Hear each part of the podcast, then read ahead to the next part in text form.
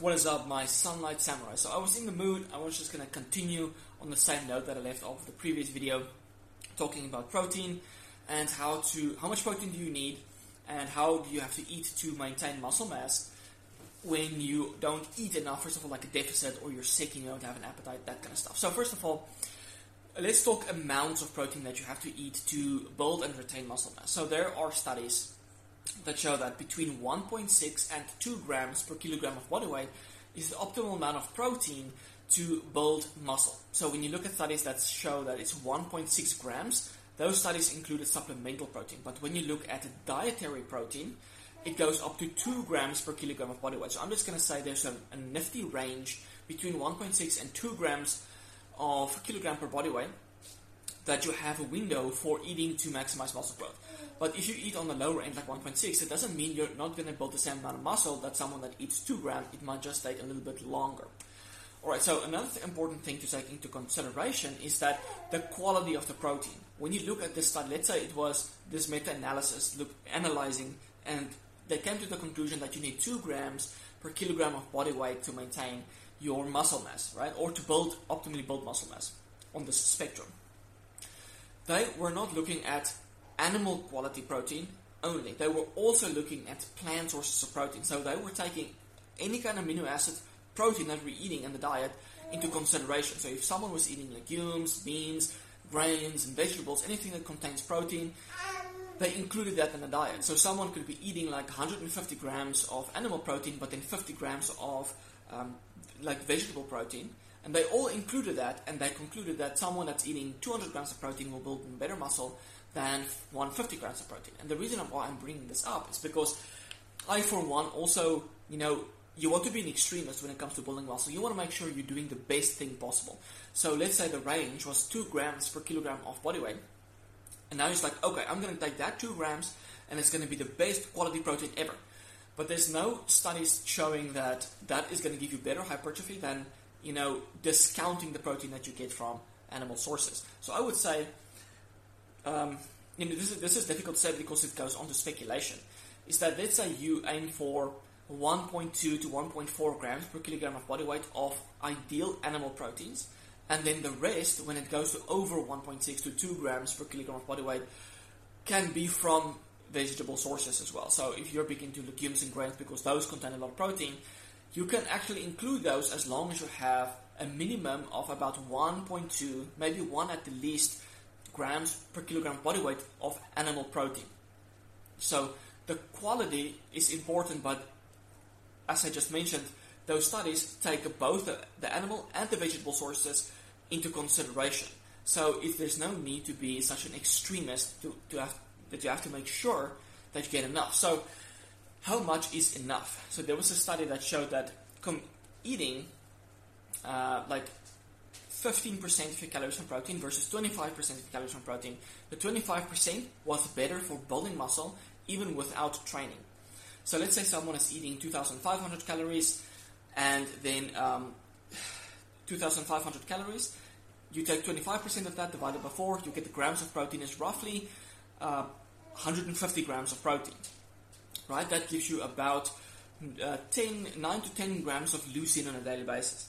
So there are studies showing that since leucine is kind of like that rate, rate limited of that um, yeah, rate limited stimulator of mTOR, you want to make sure you get a specific amount of leucine in your diet. So let's say the minimum was 3 grams of leucine will give you the best stimulation of mTOR. But if you eat a whole meal with animal, like all of the essential amino acids, because those other amino acids also stimulate uh, mTOR, you actually don't need 3 grams of leucine, you basically need 2 grams of leucine to get the optimal stimulation of mTOR when you eat a complete protein source. So let's say you have to eat 4 meals of protein on a daily basis, and let's say you take the maximum of 3 grams, that's 12 grams of leucine that you have to consume on a daily basis. That gives you 160 grams of protein. So if you take 160 grams of protein divided by 4, you're going to get about 3 grams of leucine per meal. But if you have to say like, okay, because I'm eating animal proteins, I'm getting all of the other essential amino acids, I only need 2 grams. So you, you take 2 grams of leucine per meal, multiply by 4 or 5, that's going to give you 8 to 10 grams of leucine per day. and then you only need about 140 to 150 grams of protein to optimally stimulate muscle mass. And take into consideration, this is optimally. You know, you can still build muscle with less. Um, so if you're going to want to be a fanatic, then you know you don't like 150 to 160 grams of protein isn't even that much. You only have to eat a tiny portion of meat with each meal, and you're going to hit that target. So that's kind of what I want to talk about. Is that um, you know you don't really have to eat that much protein if you don't want to. But I still want to be on the extreme side where I want to make sure I'm doing the best possible to uh, to build muscle. But since I'm on a deficit, I want to make extra sure that I'm maintaining lean mass as I deficit because you need a little bit more protein when you diet it down.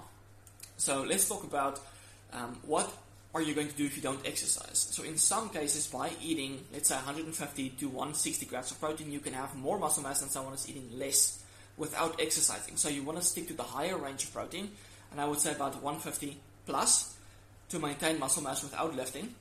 That's going to be the first thing, and make sure it's like comes from the majority is high quality protein, and then make sure you don't go into a diet a, a deficit.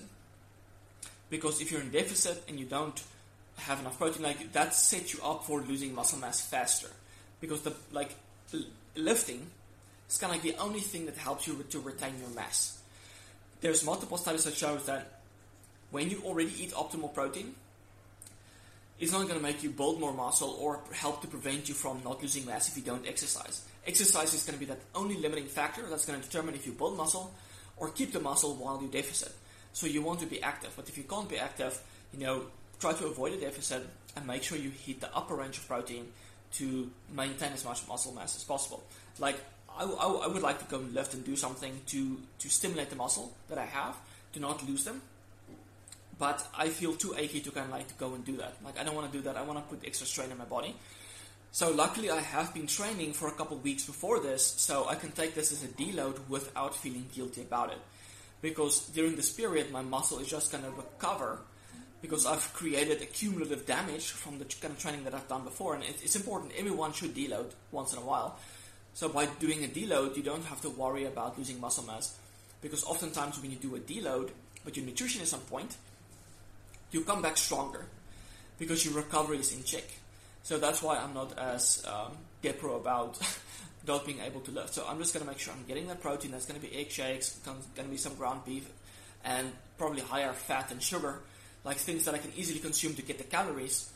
You know, because if, I'm going to have to eat something really satiating, I'm most likely not going to hit my calories. So I want to make sure I'm having maybe a little bit of cream, maybe a little bit of sugar. That's going to give me some easy calories so that I can hit that maintenance level and then I'm just deloading now and I don't have to worry about losing muscle mass because you know a deload actually takes you to a higher level. Um, so yeah that's it guys. Um, hope this video was helpful. If you have any questions please leave that in the comments below. Check you in the next one. My sunlight my sunlight samurais. Cheers guys